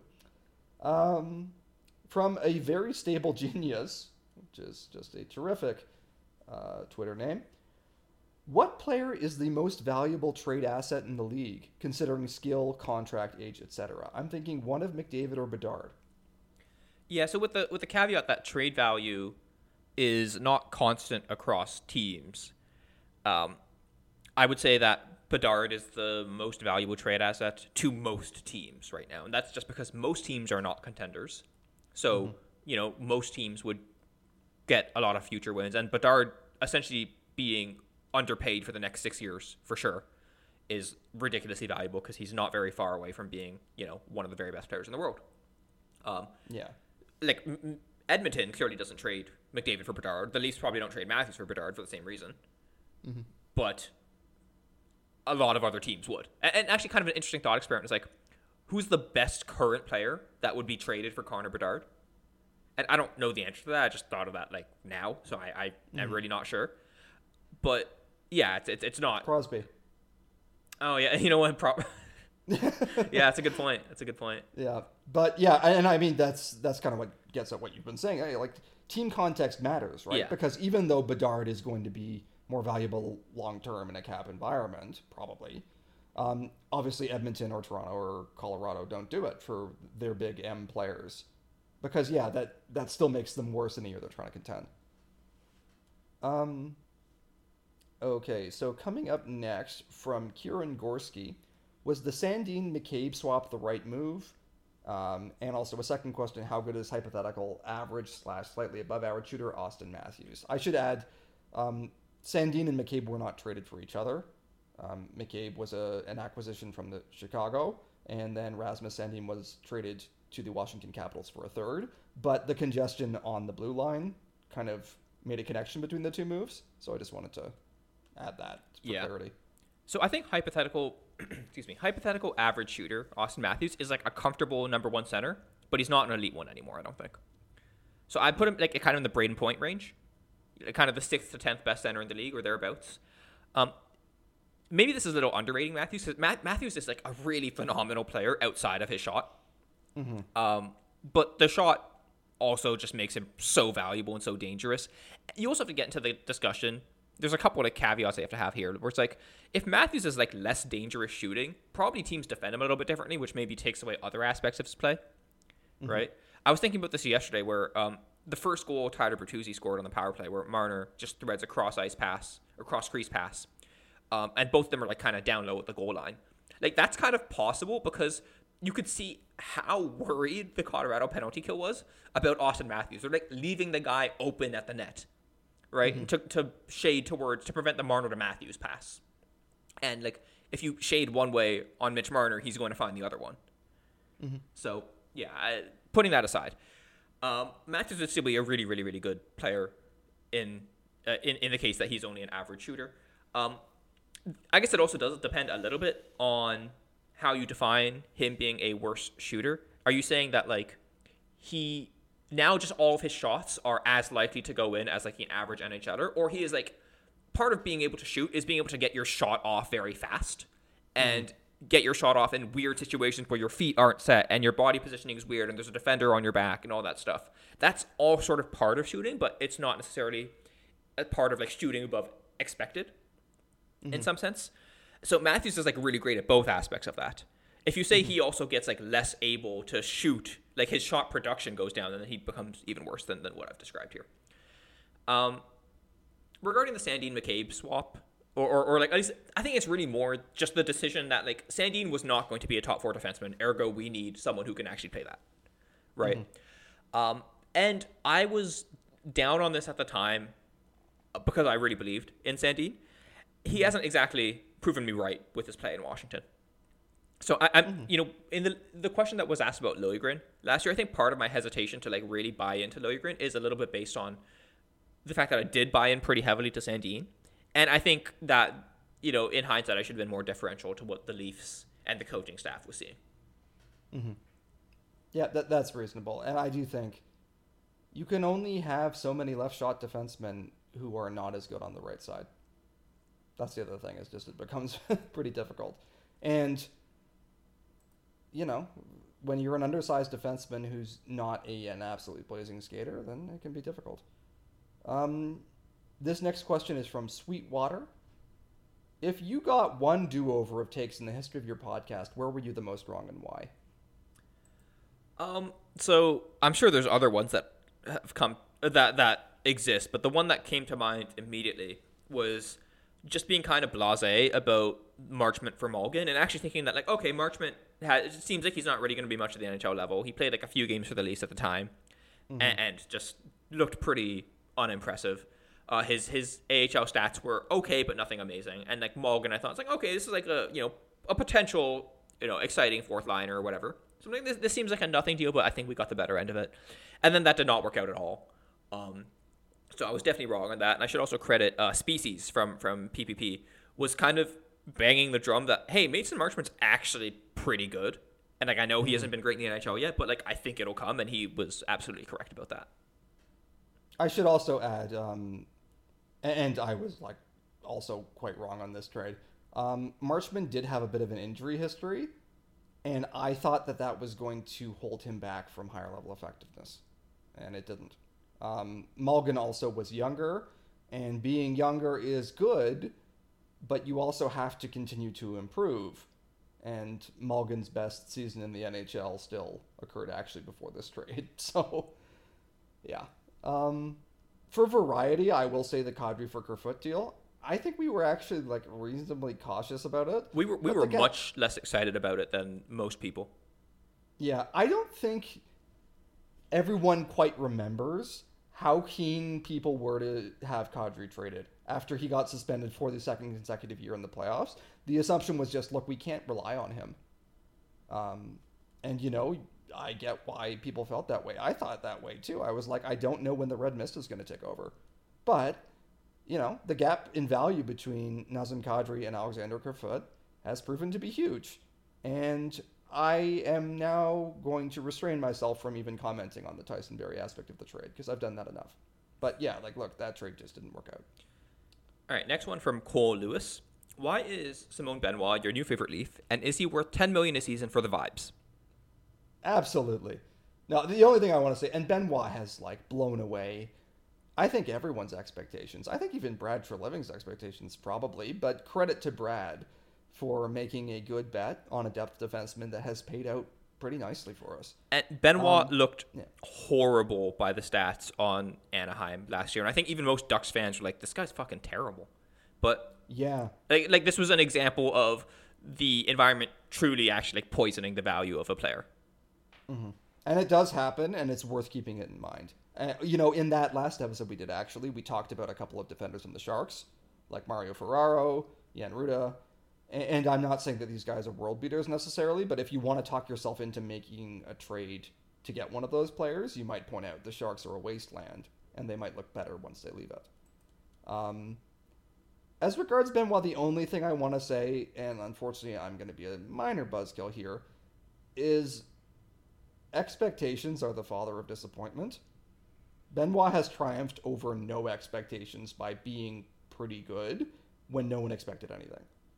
Um, if he signs a bigger deal, and we're relying on him saying, okay, now you really have to be a top four guy on an ongoing basis, it might get a little bit trickier. We might notice, for example, that he does not produce points at all, or that his skating is maybe not very good by NHL standards. But I think, I think you certainly do want to keep him. And look, we're going to end up relying on him as one of our six best defensemen going into the playoffs. It looks like, probably on the Benoit McCabe pairing. Yep. Even if you get someone else that just pushes him to like fifth. So good for you, bud. Um, So next question, Yeah. uh, a couple from Kid Kawartha. One, should Bobby McMann's next contract be five by six million or eight by five million? Also, what do you think his locker room nickname is? And then the actual question that they have is, if we don't make at least the Eastern Conference final this year, should we see if Tavares will take a trade? Okay, so yeah, I ended up taking both of these ones, I guess. So I apologize. You're going to hear a bit more of my voice in a row. Uh, according to a random clip of Auston Matthews I found, Bobby McMann's nickname is Bobo. Uh, the Leafs should try to give McMann more off- offensive opportunities, and they're doing that uh, to see where what he can do. He had a long stretch this year where he didn't produce very much, but that was also in like pretty defensive usage. No one shows to their best advantage playing wing to David Kampf. Um, I won't hate it if he gets a run at second line left wing to see what he can do. He also looks like he is absolutely feeling it lately. And he legitimately looks like a difference maker, even aside from the fact he's shooting the lights out. So, you know, we'll see if that continues. But I'm a little more willing to buy it than maybe on hot streaks past. I think there might be something there. Um, As for Tavares, I, I mean, I, Yeah. I, will, I'll I feel like I've, we've said this 35 times this podcast. They have no move clauses. yep, They negotiated for him. Uh, They got him. What are you going to do? Yeah. Um, so that leaves your option as this. You can gently ask Tavares if he's interested in moving. I would strongly suspect his answer is no. Yeah, the guy has three young kids. Yeah. And he moved here and made a big deal of becoming the captain who was going to come and do everything he could for Toronto. Um, I would be really surprised if he says no. Um, by the way, If, he's, if he you says yes, you mean? yeah, sorry, I would be really surprised if he agrees to be traded. He's going to probably stand on his no move clause, and I think you know justifiably. Um, you also probably get nothing back in the trade except cap space or like like very limited assets just because of the price. Uh, then you have to fill your hole at two C. You've also foreclosed any possibility of him taking a discount deal to come out of this one as an extension. I'm not saying that that's necessarily going to happen and generate great value, but you've closed the door. Um, you know, do you consider this if he has no no move clause in his contract? Yeah, maybe. But it's not the panacea some people think it is. It is certainly not worth torching your reputation around the league to put pressure on him, which I've seen people suggest on Twitter, and I have to say I think is really stupid. Yeah, I mean that that's something that you could do on a video game, Yeah. and, and not with real people. Yeah, yeah, like it's it's shitty by the way, just in passing. Even if we're being like all cold, rational actors, um, but I also don't think that it's a prudent way to handle your reputation around the league. Uh, next one from Connor Walsh is Gustav Forsling, a target in free agency that the Leafs should look at if Florida can't get him re-signed. Seems like a good puck mover, even if he's a left-handed defenseman. High counting stats this year hurts trying to get him as UFA, but I'm not sure how much credit he's getting for Florida's play. And I, I didn't answer this one, but my immediate response was like the same as I think what you're going to say, which is just that like we're not going to be in his price range. He, he'll be too expensive. Yep. So I will say it is always a little bit weird evaluating how much attention is paid to Florida. It's certainly more now than it has been in years past because they're respected as a contender. Finals runs will do that.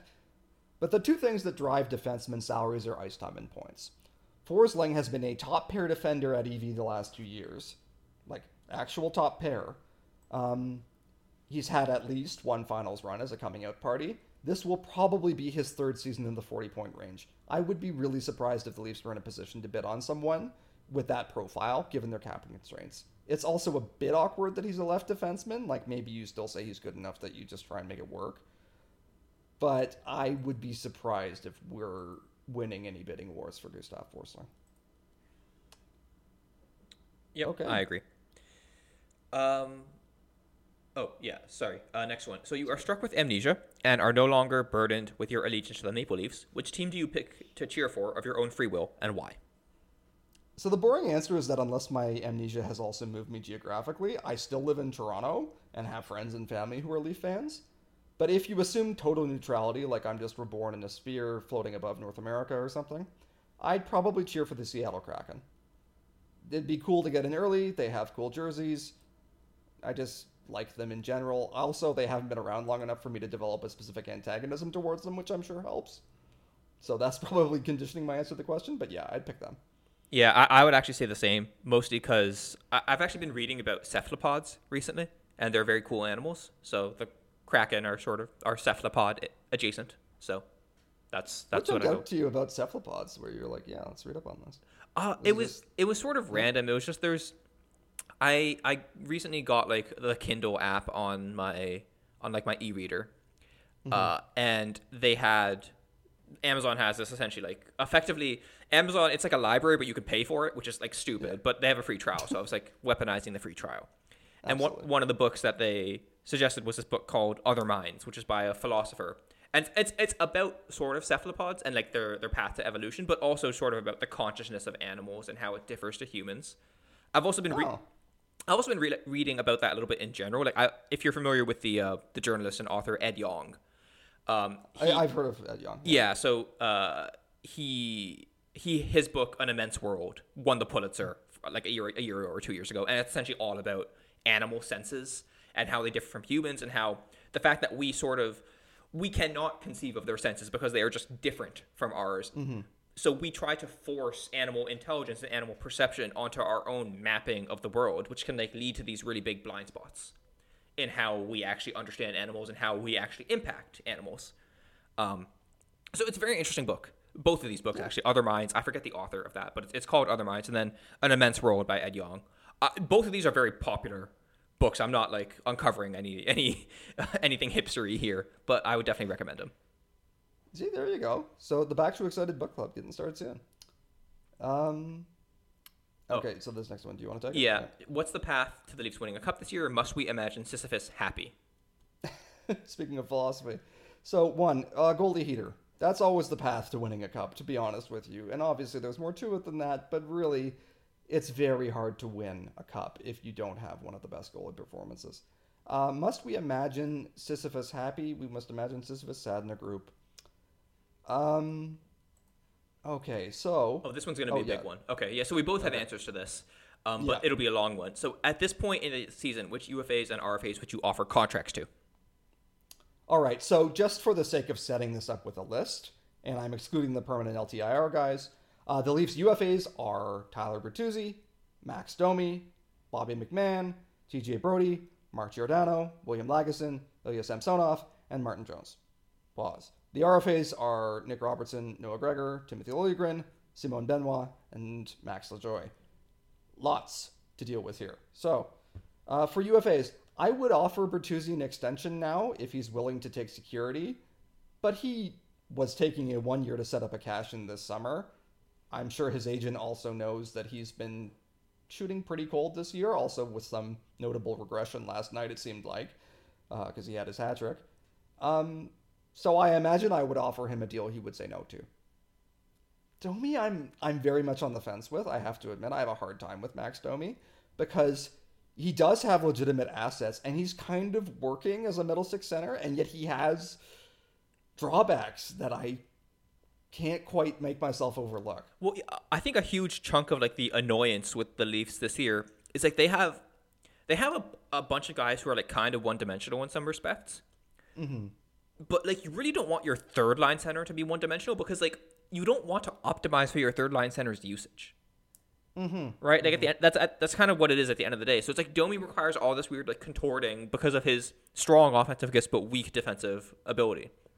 So it's it's been like a little challenging. We've sort of stumbled onto something that seems to work right now. We'll see how that continues to progress. But I, I, that, I think I have the same sort of feeling with Domi, which, which is just that like he's a good player, but he's so polarizing in some ways that it's hard to always know how to use him. Yeah, I think like you know we've talked about him being on something like seven teams in the course of his career, and I think this is a part of why because he has a lot that is attractive about his player profile, and yet he is an awkward piece. That said, um, middle six centers are not easy to come by in the market. He does seem to want to stay here. I'm sure he remembers fondly, uh, you know, his father's run in Toronto. Um, you know, if you can make a consistent line where William Nylander's kind of driving it from the wing, and Domi can be a center with him, then maybe that's worth doing. But I, I lean no. Um, McMann, I'm still not 100% sure what he is. So unless he's willing to do like 2 by 1.1 or something, I wait and see. I, I, I like I think I would roll the dice on that, even though I'm risking paying Matt Fratton. But uh, probably nothing there. Giordano, I think, retires. TJ Brodie, I think, is probably gone unless he's coming in at a big discount. Uh, Samsonov, I think, might walk, although he's his resurgence has brought that back into question. Uh, Martin Jones, I just offered two years at the league minimum to be a third goalie and hope that the second year helps him clear waivers. Like somebody's got to do it. Um, there's not really any reason to rush on any of the RFAs. So the only big ticket the Leafs would really want to lock in is Liljegren if they could try and buy some term and stuff right now. However, they're so squeezed next year that I'm not sure they can afford for him to come in at a high cap hit of the kind that you would need to get him on like a five year. So I think the result is that you just say wait and see on pretty much all of the RFAs because you recognize you have the leverage. Yeah, so UFAs, McMann should be cheap, you would think, but like actually I wrote this before his current level of play like exploded, and now if you're his agent, you're probably like, ah, let's let's play this out, right? Um, you're, Yeah. so you, he's probably not is is not willing to sign anything that's not like kind of something that looks like an overpay right now. Uh, Domi, uh, kind of similar or to to you, kind of just don't think he's the right threat uh, third line center for this team specifically, due to his weaknesses overlapping too heavily with uh with Tavares. Giordano, I'll keep at league minutes or close to it as long as he wants to keep playing. So that's a him decision. Lagesson's fine as a 7 8, offering a commensurate deal. Same with Jones. Uh, Brodie's, I think, kind of the, the difficult one. Um, I think I offer him like 1 by 3.5 or so.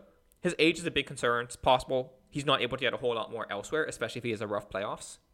Um, he's looked better on his left side, as we've covered earlier.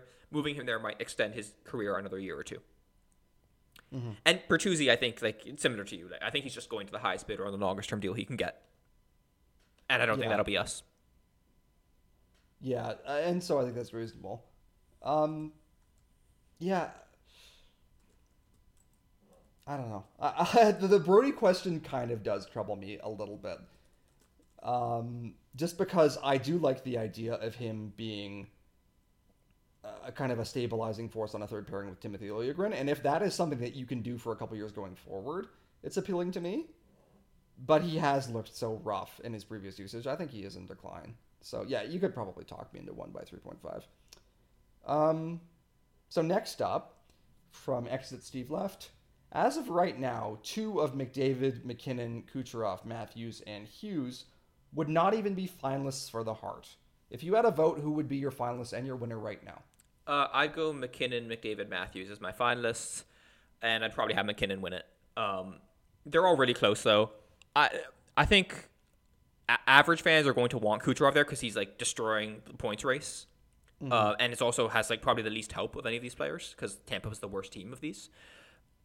But I think the rest of his game has not been strong enough uh, relative to these guys. Like he, he's a very strong number four to me. Yeah, that, that's reasonable. I would tend to agree with that. The only thing I want to note is that in a dead heat, which this currently looks like to me, um, I think there might be a bit of a voter skew towards MacKinnon. He's kind of been recognized as in that top three tier of McDavid, Matthews, MacKinnon for like three years now. Um, but Matthews and McDavid already have Hart trophies. MacKinnon doesn't. So there might be a bit of a lifetime achievement bias there. Um, it might help him break a tie. However, if McDavid does what McDavid can do and surges back and wins the Art Ross by like 10 plus points, that's going to probably put paid to MacKinnon's candidacy. And then the question is just is Matthews scoring some ridiculous number of goals, like 75 plus?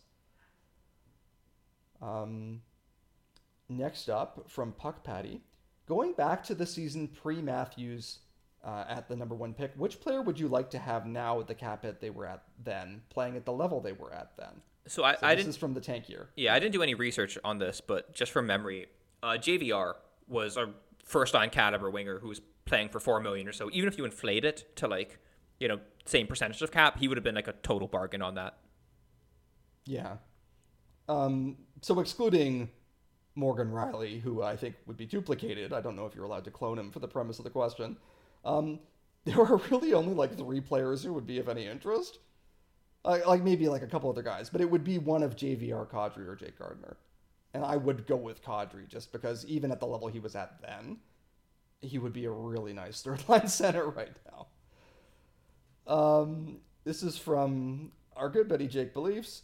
Your life depends on one of the following defenders having a strong series against a playoff opponent Giordano, Benoit, Lagesson, Lajoie, Rifai.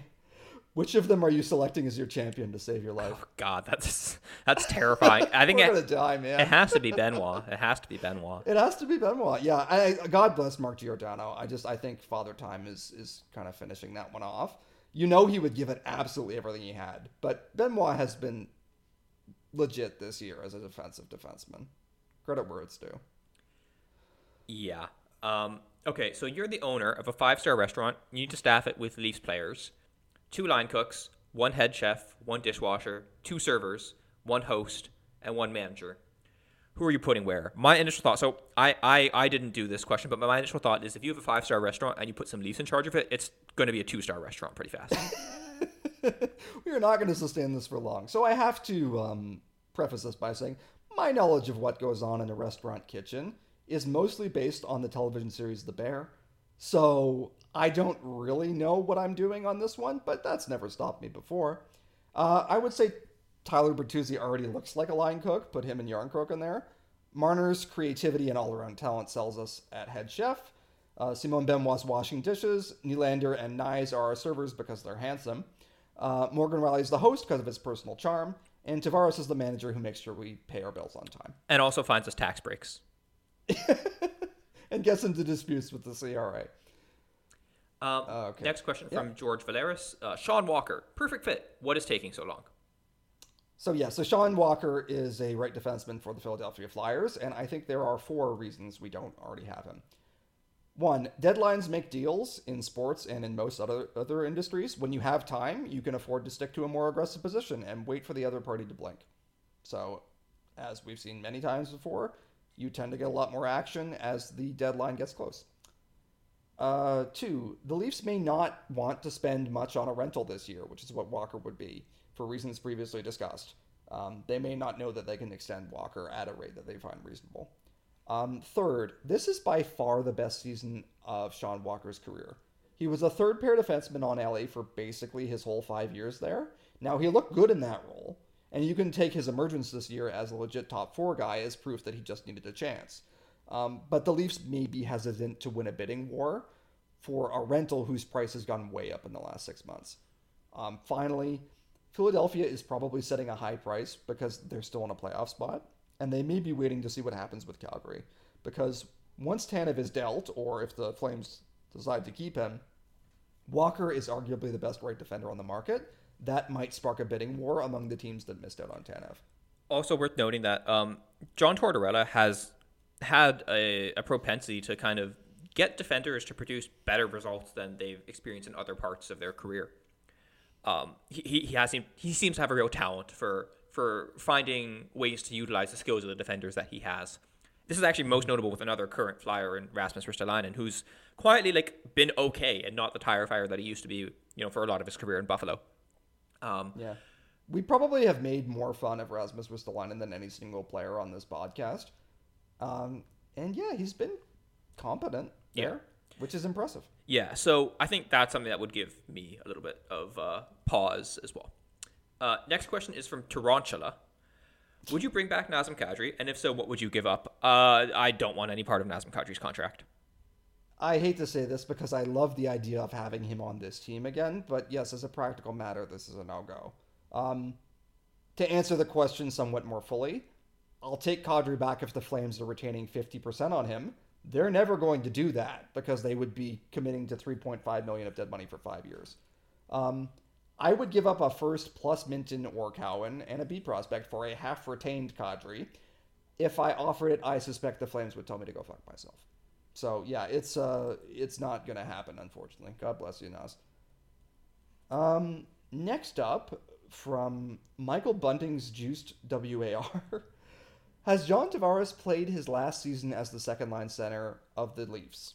I would say no, just because he has one more year on his contract, as previously covered in a different question. I don't think we're trading him.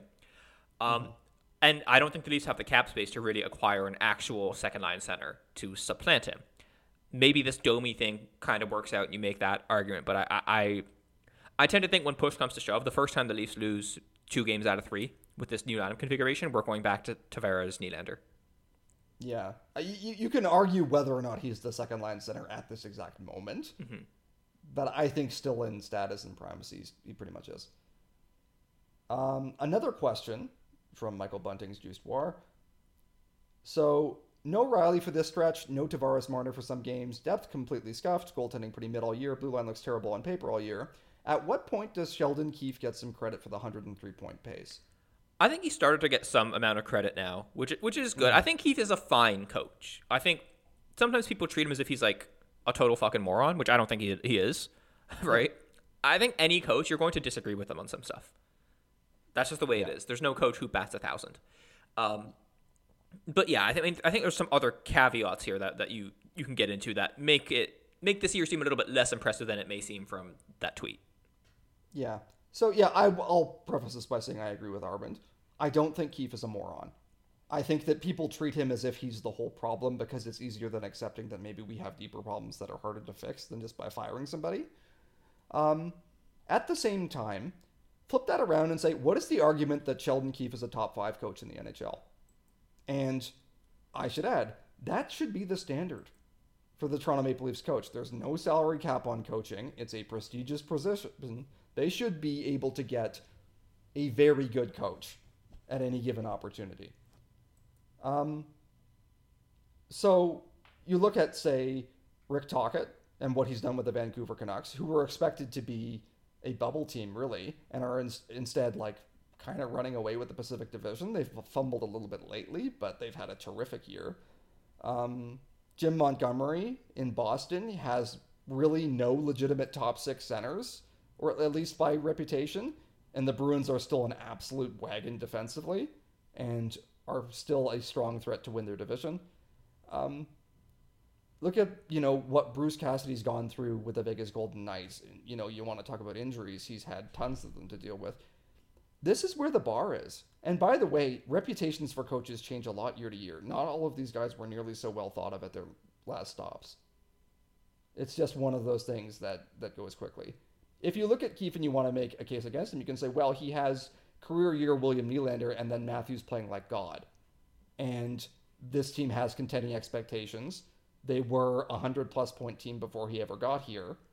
And right now they're like maybe the eighth best team in the NHL. So I think you can certainly make a case that Keefe is not an idiot. And you may well be correct if you say, I don't think most people would do any better, most coaches would do any better. At the same time, I don't know that you can make a case that he is a top five coach, and that is where the bar should be. Okay, this run is from Spaceman Ian. Say you're Bradston Pizza, the Toronto Maple Leafs GM. You can trade for any one player you want, and their team can't veto it as long as A. The player was once a Leafs player or pick, and B. You provide reasonably fair return value to the other team. Who do you trade? So, who do each of you trade for? Why? And what do they cost? Yeah, the fair return value is sort of an interesting concept here because, like, I don't know what, what exactly is fair return value in, in the sense of you know, sometimes sometimes teams will not take a quote unquote fair trade because it just doesn't line with their timelines. Like as we discussed, the Leafs wouldn't trade Matthews for Bedard, even and neither would Chicago, mm-hmm. even though like that's clearly like fair from uh, in terms of like overall value of those two players because of just like how because of the timing of how good those players are and like their wins where their wins come sort of this year versus like in the future. Um, so assuming that I can just sort of like trade futures here, my initial thought was like let's try and like beat up Florida a little bit. So my initial thought was trying to get either Carter Verhaeghe or Evan Rodrigues. Mm-hmm. Right, because it like futures are like not helpful to Florida right now for the season, or not super helpful at least. And Carter Verhaeghe is a forty goal scorer. Yeah, exactly. And I I did a similar thing with Edmonton. Um, if we get Zach Hyman back, he immediately slots in as first line left wing, or even helps carry like a third line, which we know he can do. Um, but fair value for the Oilers is stuff that helps him win, helps them win this year because that's what they're trying to do. Well, my futures package of a first, a third, and Fraser Minten or whatever um, is not helping them do that. So, if you get to okay, it has to be fair value for a team trying to win immediately then it kind of becomes the Leafs almost can't win the trade by definition with a team in the same position as themselves. So, yeah, like a bit of a complex question on fair value. Um, next one from Boots Campbell. Who needs to come back to move Minten or Cowan? Uh, it has to be like a, I think, rather than name a particular player, it has to be someone with a bit of term, at least yes. at least one year after this one. Yeah, I would agree with that. You have to be confident that you are either getting a middle six center, rock solid, or a top four right defenseman, rock solid, with at least one year after this one. And a player that fills those holes in a way that you can be confident in for the next two plus years is worth it. Anything less than that, I don't think you do it. Yep. Uh, from Aaron Kinney. Columbus does not look to be interested in trading Boone Jenner, but does the possibility of once again trading a first round pick for an aging Columbus captain excite you? No. It went so well with Nick Foligno. Yeah, are you a no on this one? Uh, I don't know enough about Boone Jenner off the top of my head, to be honest. I, I, I think it'd be fine. I think I think similar to what you're going to say, I would like some retention on him. I don't know why Columbus doesn't want doesn't seem to be interested in trading Jenner. Like this is Columbus is such a joke of a team they have made a string of extremely questionable decisions. Now, people who talk about prospects do tell me, like, look, they're actually well positioned when they get a new GM and a new coach in there. This could turn around faster than it looks like. Very possible, very fair. Um, but man, they've done some bizarre shit. So yeah, Boone Jenner is 30 years old. He has two years after this one at 3.75 million. Um, So the question said, does it excite you? Well, excite is a strong word. But if the Blue Jackets will retain on Boone Jenner to get him into the like high twos, you know, like take a million off it or something, I would have a conversation about it. You know, like I could see him locking up the third line center position.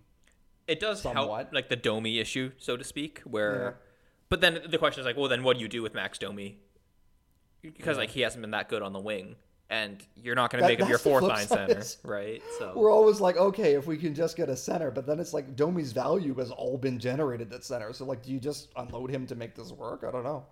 yeah, and Um, I mean, it's not obvious to me that Jenner is even like significantly better than Domi. No. And so, yeah, like, if I were doing this, I think I'm almost guaranteed to be using Jenner as like a super fourth line center, and then I don't know what I'm doing with Kampf. So, it, like, it kind of is messy, but I don't hate the idea of it. Um, from, sorry, uh, do you want to read this yeah, one? sure. Or- Is the recent play of Robert McBobbert the best streak from a call up the Leafs have had in the last decade? Trying to think of People are having fun with Bobby McMann's name. Yeah, I'm trying to think if there's any other call ups who have. Uh, I mean, does Nylander count? Yeah, that that was um, my answer. I said uh, Nylander got called up in 15-16, and he produced at a higher rate than McMann has. Um, but, uh, but like that's a little different, right? Because Mc, Yeah. McMann is like a lot older than people think. yeah, and like Nylander was at the time like almost our only meaningful prospect in the organization. So, yeah, um, he's been unreal lately. I do have to add as a bit of a, a caution. I think people are forgetting a little bit how much he played before he really busted out. Like he played 26 games before this hot streak in which he had two goals and five assists.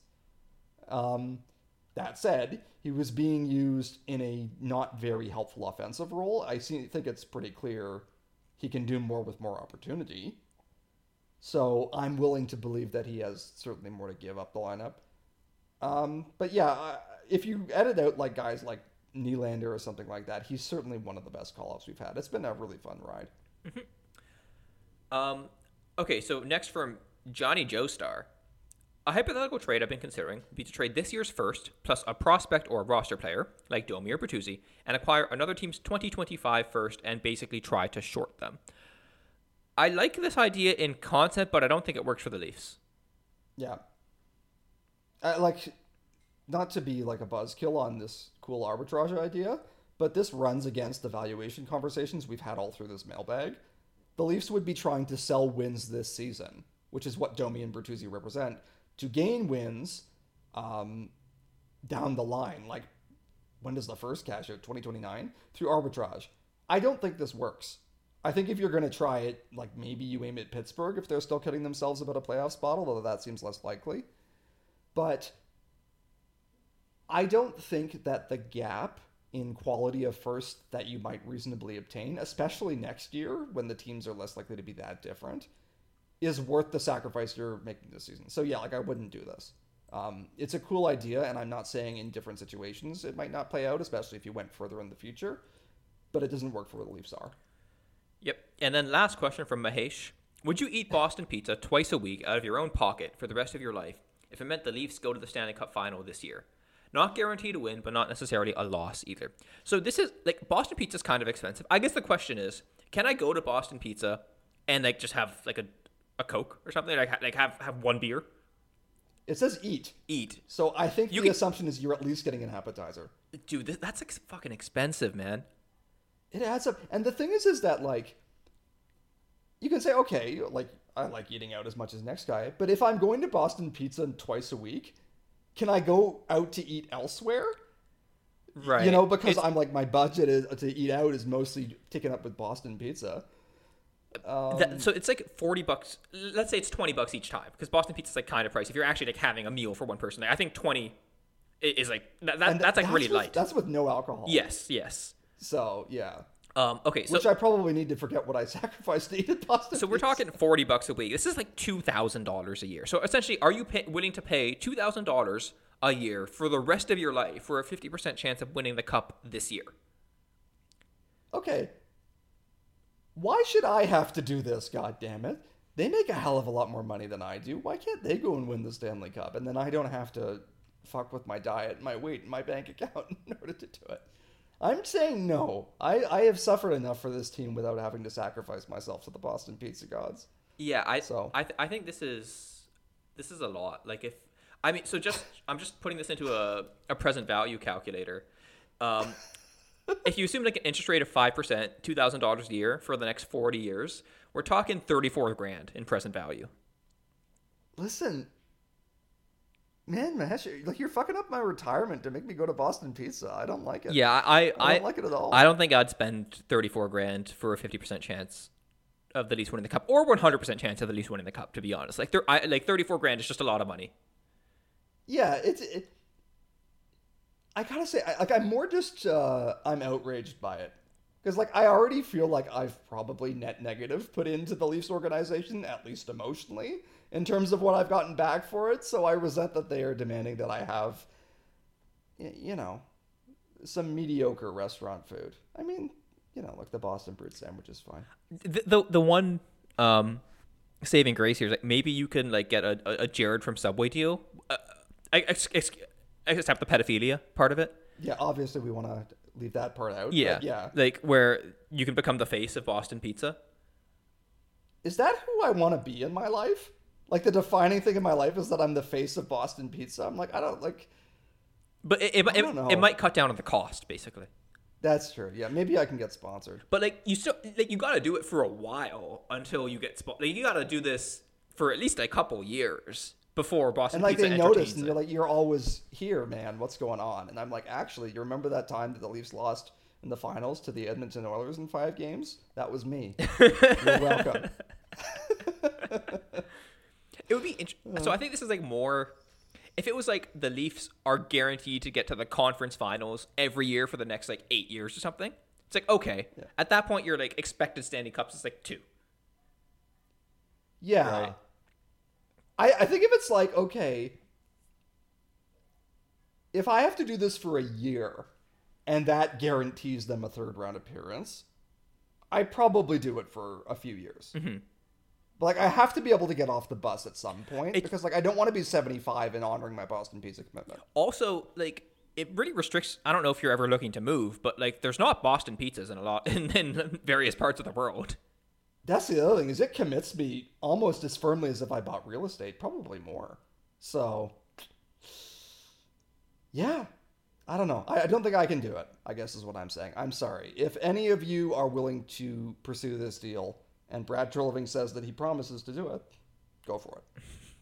All right, so I think that wraps it up for us. Um, thank you to everyone for the questions that they submitted. As always, we always have this fear that oh, we're never going to get any questions, then we get a Google Doc that's 27 pages long. Um, So thank you for for the questions. Thanks for sticking with us. And yeah, you can catch all of mine and Fulemin's work at pensionplanpuppets.com. You can also follow us on Twitter at Arvind AT Fudeman. Thanks for listening. We'll see you next time.